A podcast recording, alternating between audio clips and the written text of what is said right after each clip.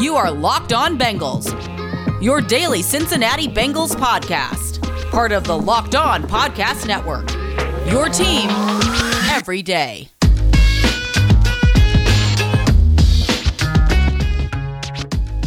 What up, Bengals fans, and welcome to another episode of the Locked On Bengals podcast. Free agency coming up, James. It's right around the corner. We're going to get into it today. I'm your host of the Locked On Bengals podcast, Jake Liskow. He's your host, James Rapien. Thanks for making us your first listen here on the Locked On Podcast Network. Your team every day, free and available on all platforms. If you're new to the show, make sure you hit that follow button anywhere you get your podcast. If you're on YouTube, we're on YouTube hit that subscribe button, hit the thumbs up if you like what we're doing, and you'll see our content when we get it uploaded every day. And what could be better than daily Bengals content coming off a Super Bowl run, looking to improve the team in free agency, trying to find the salary cap space to do so, James. You were mad at me this morning. I tweeted some salary cap numbers, and, and Matt is overstating it. But the Bengals, if they tra- if they manage their cap, the way they traditionally have, and I'm not saying they will, but if they were to manage their cap the way they traditionally have, they'll be looking at the start of unrestricted free agency with a budget of, I would say, between 15 and 30 million dollars for external free agents. This includes cutting Trae Waynes, extending Jessie Bates, extending BJ Hill and Larry Ogunjobi, bringing back Quinton Spain, tendering uh, Stanley Morgan the exclusive rights or sorry, re- restricted free agent with a with a minimum right of first refusal, restricted free agent tender, and an, a handful of exclusive rights free agents that all come in under a million dollars. Maybe it includes Eli Apple at, at a vet minimum one million dollars, or Trey Flowers vet minimum one million dollars. So a lot of guys that they're going to probably keep, and if they do that, structuring contracts in kind of a typical Bengals fashion and do what they always do, which is roll over money and don't restructure contracts to free up space, then that's where that number comes from. That 15 to 30 million. I know it's a big range, but that 15 to 30 million dollar range, that's where I, that that number is coming from. No, I wasn't mad at you, by the way. So let's start there. Wasn't mad at you at all. That has nothing to do with you. It has to do with where they're at. And I agree. You know, and we could go back and forth about like Quinton Spain, right? I actually think if I'm Quinton Spain, I test free agency before I sign anything with the Bengals unless they just overwhelm you. But neither here nor there. If the Bengals want to be taken completely serious, they cannot do what they've always done and have that mindset. I don't care that you went to the Super Bowl. Completely it, like and, and they the argument I can feel it. They do, and it's a process that got them there, and blah blah blah blah blah. Do you want Joe Burrow to hate it and to look up and be like, man, I have a third knee injury and or a fourth this, or man, I didn't have the fourth receiver I needed, or because that's he has he doesn't think that way yet because you've gotten it right a lot. But the Bengals have never won a Super Bowl. They have the best quarterback, probably. If if they support him, he's going to be the best quarterback in franchise history. If they support Ja'Marr Chase, he's going to be the best wide receiver in franchise history. It's crazy, but it's not crazy. Look at what they did as as a first year and second year players. And we could talk about the entire roster, but they have an opportunity now to be extremely aggressive and cement themselves in a place that they've never been in the history of their franchise in 54 years which is we are the class of the AFC North. Not, oh, we're going to go to Heinz Field and hope that we win, like Carson Palmer or Andy Dalton. And yeah, we have flashy Chad who might dance, but Troy Polamalu's on the back end. You never know. No, like they could seize this. And so 30 million, fine. You know, that's that's a pretty big number. If it's 15 million dollars and that's where we're at, that is not good enough. It is unacceptable. That's what I DM'd. This is it would be completely unacceptable. And I'm not trying to get mad at them now because I don't know that that's the case. But if they don't see, I mean, I, I saw on social media on Wednesday and, and late Tuesday night, all the season tickets as of now are sold out. If they don't see the impact that winning is going to have, if you consistently do it, it, it's going to change the entire perception of the franchise forever. All they have to do is get it right and keep Burrow upright. And then who knows if they win a Super Bowl, but they're going to be mentioned among the Super Bowl contenders for the next decade. They could be the class of the division. They've only won the division once or back to back times once in the history of the franchise. So, like, 15, like, if they do that, I'm going to rip them. I'll just say it right. I'm that's not enough for external free agents because you need an edge rusher, and maybe you get it in, in you know in uh, in the draft. But I think you need a a proven ish edge rusher. Doesn't have to be big money, but there's going to be someone out there. You're going to need to add um, a tight end. Maybe that's Uzomah, but maybe it's another. There's a lot of free agent tight ends. You're going to have to add other stuff besides just offensive line. And I know I'm ranting. I'm sorry. We're already at six plus minutes into this podcast, but go do it all those little cracks and crevices and little things that need to be done, do it because you're not going to regret it if you're building around that quarterback, that receiver, Tee Higgins, Joe, uh, those skill players is what I should say. It's not just Ja'Marr Chase. If you do that, you're not going to regret it. And, uh, and so that's where I stand. So I get it. That's how they do things. But the blueprint should be, that's over because this is different. Mike Brown's never been in this situation in his life. Not just, you know, Paul Brown was never in this situation with the Bengals ever. Katie has no idea. Like this is new, and you, if if they do it right, Locked On Bengals is going to be talking about a division champ year in and year out. Maybe they lose one here or there, but we're going to be talking about a playoff contender, a Super Bowl contender for the next decade. Let's credit them then for what they've done the last two years. Their first year cap spending in unrestricted free agency the last two years is $35 million. John Sheeran did the research. He tweeted me in 2020 with DJ Reader, Trae Waynes, Vonn Bell, Mackensie Alexander making up most of it. They got to 35 million in unrestricted free agency first year cap spending. And I'm emphasizing first year cap spending because something we're going to spend some time talking about again this year is the difference between average annual value, cap spend, cash spend, signing bonuses, salary, restructures, all these terms you hear thrown around when we talk about the cap in 2021, headlined by Trey Hendrickson's $12.5 million cap hit. The Bengals, again, just north of 35 million. So they have fewer guys of their own to retain, especially in 2021. In 2020, they tagged AJ Green. That was a big cap hit and they mm-hmm. still spent 35 million in unrestricted free agency. I just did the math, right? And so the other tool that it'll be interesting to see if they use is will they go ahead and restructure some guys? If you go look at overthecap.com slash restructure, I think is, is a URL, you'll see that the Bengals have somewhere in the top part of the NFL in effective cap space. If they release Trae Waynes, you hear the number, you know, 53, 54 million, whatever it is.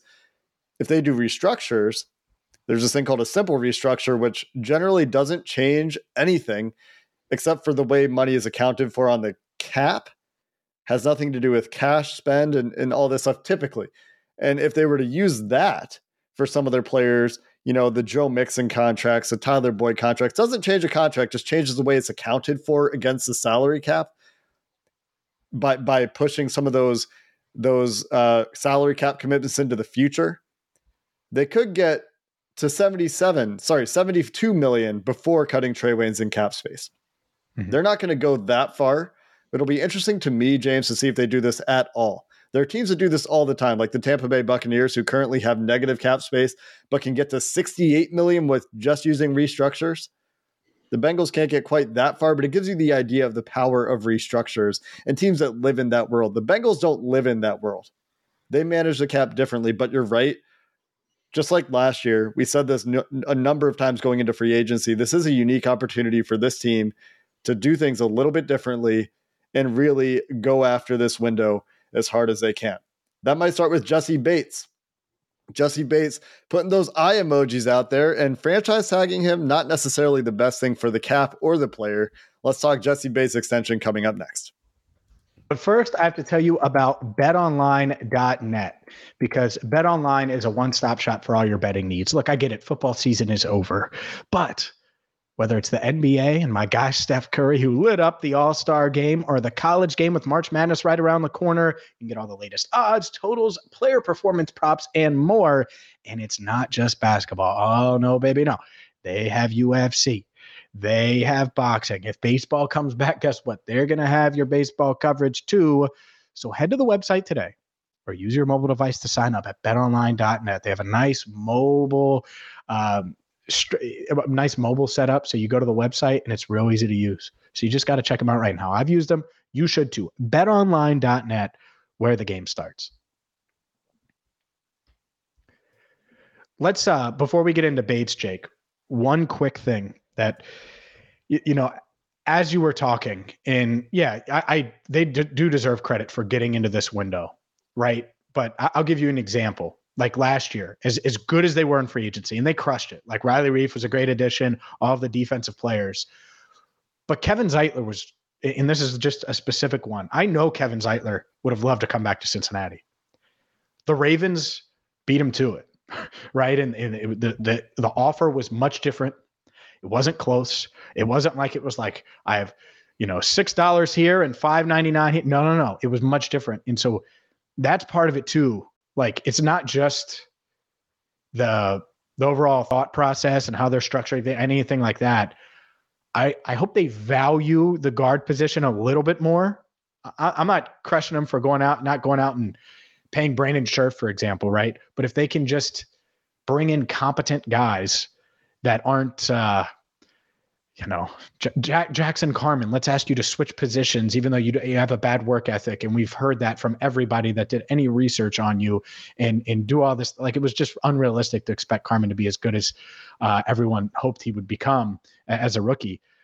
They can't bank on that anymore. And so that's that's where that comes from. And, and hopefully they know that. I think they do, because this is such a unique chance for them to take advantage of it. And if they do, like I said, I think they could be really, really damn good for a long time. And they do deserve credit for putting themselves in this position.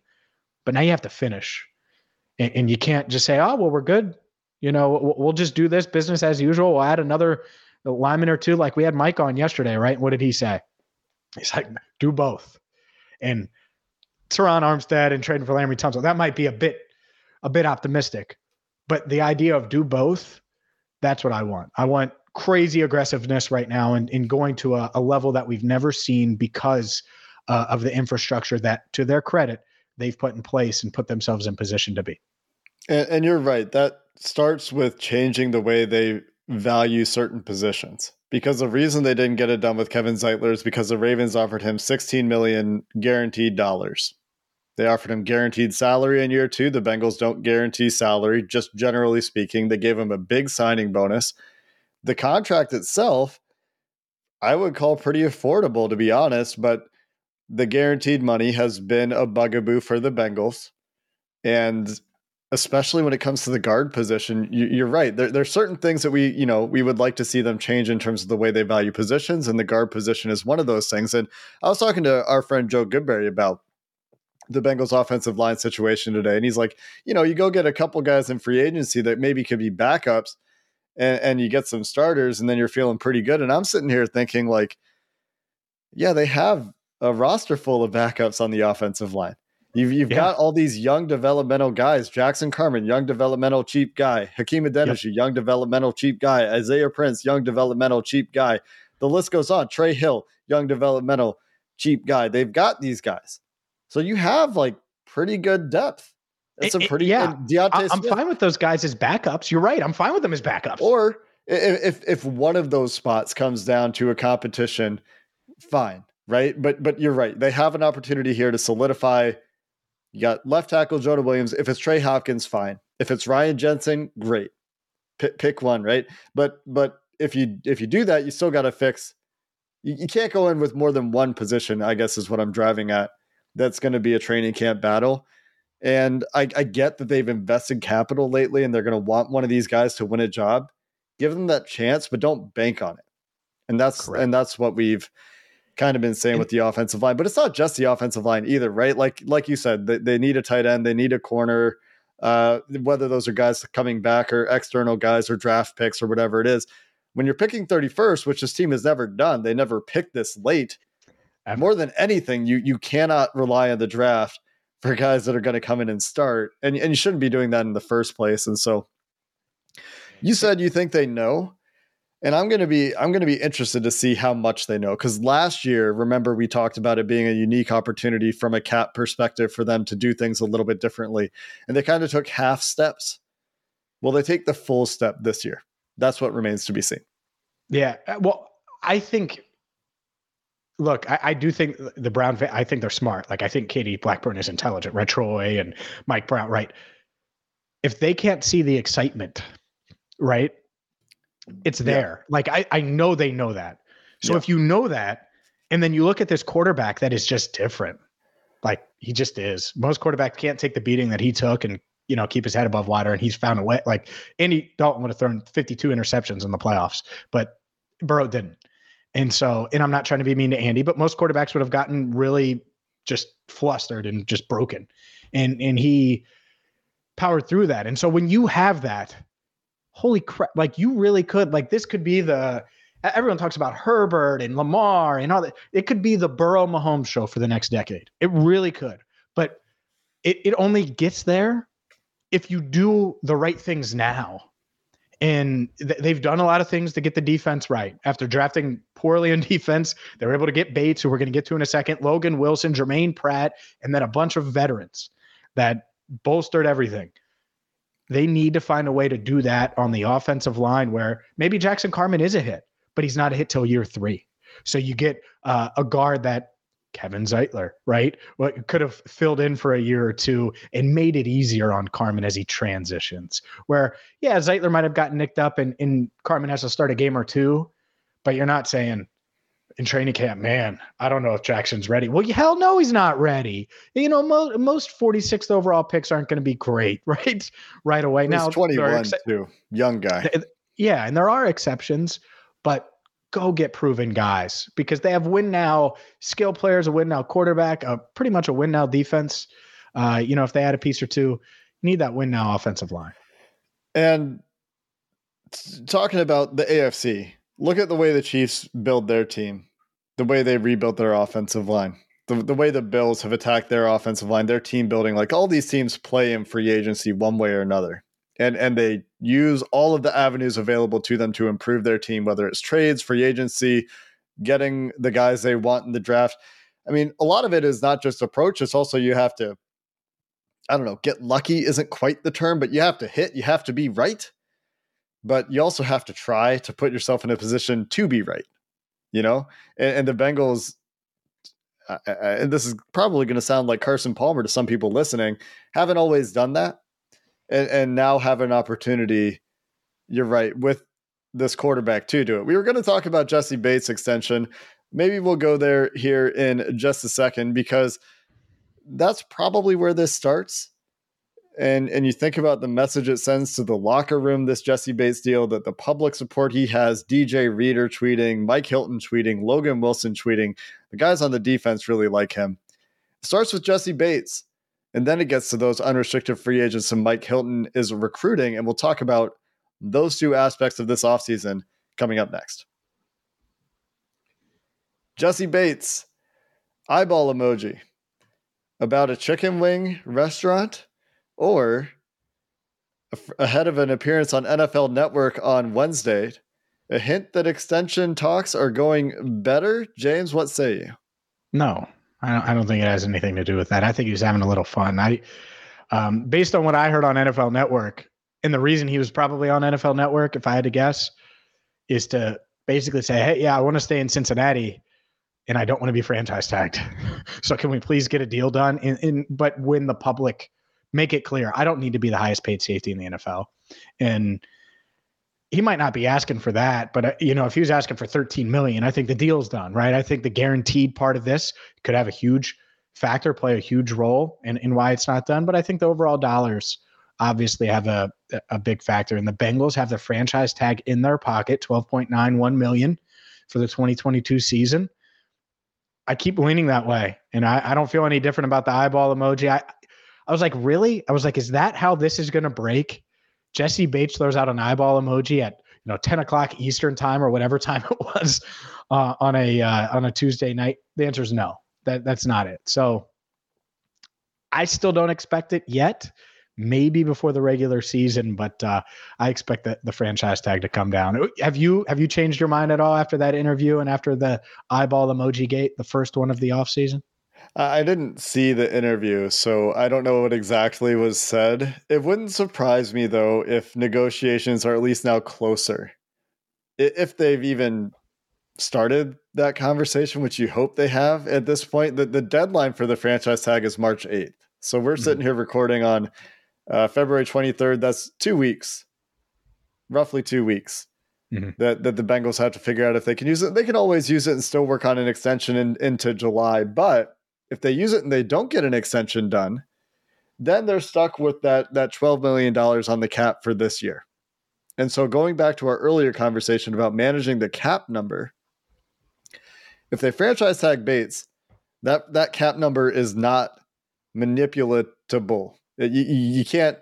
That's not sure. a word. You, you, can't manipulate it. it it's yep. that's a number. That's that's his pay. That's his cap hit this year. Mm-hmm. If if they get an extension done, say they give him a 15 20 million dollar signing bonus say they get crazy and use void years say they get crazy and use guaranteed salary at some point in the future which that that might be a step too far for this front office. Yeah, I don't think they, they use void years, but keep going. Well, well, both they they have used a void year, at least in Riley Reiff's deal, but it's it's not standard operating procedure, and neither is guaranteed salary. They've they've like hardly ever done guaranteed salary. They prefer to do other things to to get their players money, but the the thing that a signing bonus gives you is a, is a flexibility to to spread that cap hit out and push it into the future. And there are a couple different ways you could think about this. You could think about maybe we should front load contracts instead to try to free up cap space in future years to try to keep this going. And that's kind of what the Bengals approach generally is, mm-hmm. is, is to try to allow themselves flexibility in future years and, and not hamstring themselves. But in doing so, they they end up for the last 10 years, and maybe this is just 20 years, 30 years, because maybe this is just because they haven't had a contender at this level, they don't end up using all that money. And it, it does feel like inherently wrong not to maximize that spend right now. And and that starts with Bates and this in this extension idea. And so for a few reasons, I think it makes sense to get this done. One, from a from a financial accounting perspective, it makes sense to get this done if you want Jessie Bates to be on your team. Mm-hmm. Two, it makes sense from a you know psychological social uh, whatever message you want to send your locker room perspective that Jessie Bates is a guy who Zac Taylor has praised all year about doing things the right way. His teammates love him. He is the thing that makes this defense go in the playoffs. Mm-hmm. You reward that with an extension, not with quibbling over small amounts and, and franchise tagging a guy, you, you reward that with an extension. And, and, finally, I think it makes sense from the, the player perspective. Jessie Bates is really good at football and should be part of your defense if you want to continue to win games. So those three reasons, I think, pretty cut and dry. The Jessie Bates extension makes sense to me. Whether they get it done or not, you know that that that's kind of in the air because that franchise tag is a very appealing option for a few reasons for the club because they don't have to commit and they can save cash.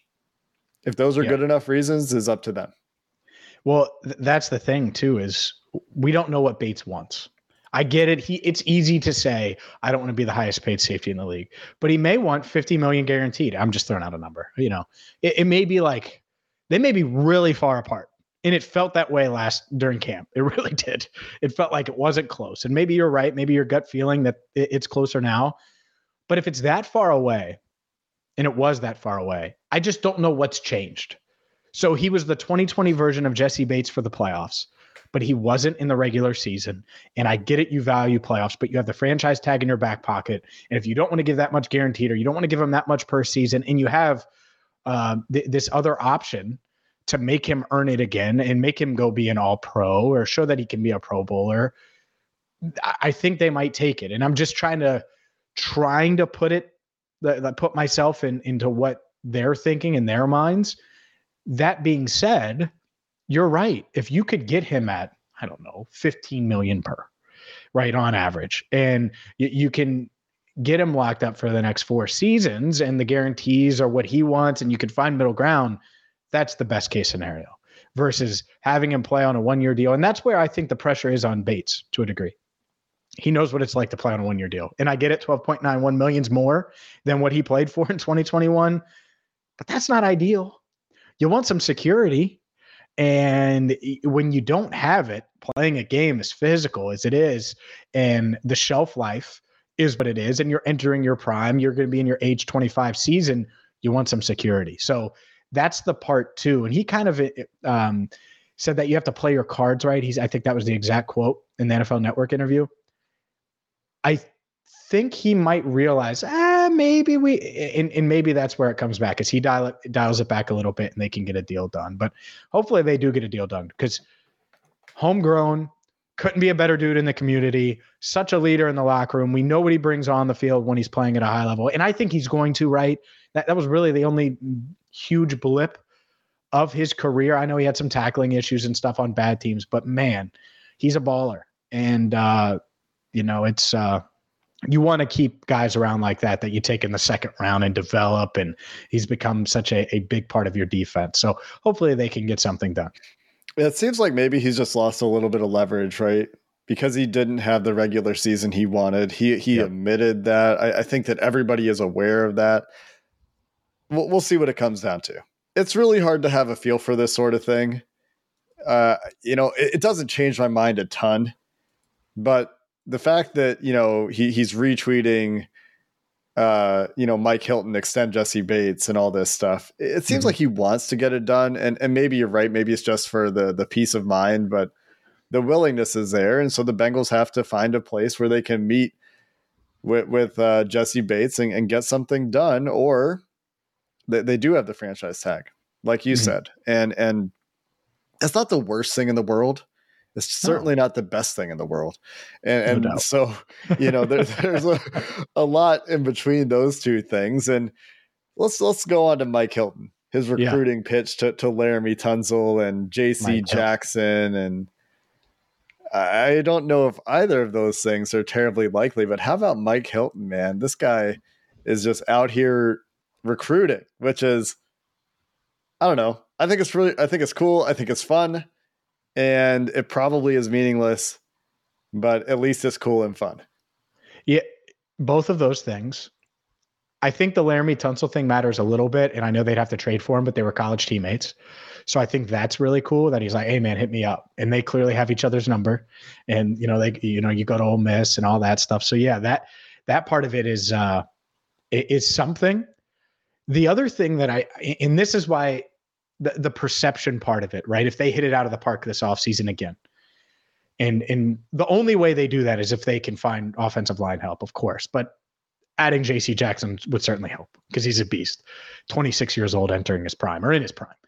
But it changes the perception of the entire organization. Like they're in the process of doing that nationally. And if they crush it here, and you have a veteran like Mike Hilton who comes from the Steelers and he's now he's like, "Hey, I want you. I want you. Let's go. Let's go. Here we go. We're going to load up." If they do that, then holy crap, like it just changes everything. So I think it's great that he's doing it. I think it it does matter because players talk and agents talk. And uh, how how selfless is it that a cornerback and he's got three more years on his deal, but still, he's like, hey, let's go get this cornerback who's arguably the best cornerback in the NFL let's get him on our team this offseason. And uh, yeah, I, I, am just waiting for the Eli Apple tweet like, man, why, why you need JC Jackson? You got me. But that hasn't happened yet. You can't have too many corners. You can't have too many pass rushers for the Bengals. You can't have too many offense. You that can't have too funny, many anything. Jake. You were supposed to laugh. That was funny. I, I, I laughed in my own way. I, I, put the clamps on Tyreek Hill. What are you talking about? That's my Eli Apple voice. Okay. I mean, that just sounds like you. I feel like you and Eli Apple are kindred spirits sometimes, James. Probably. I just don't. I, I just save my tweets in the drafts. You know, I, yeah. don't, I don't actually press send.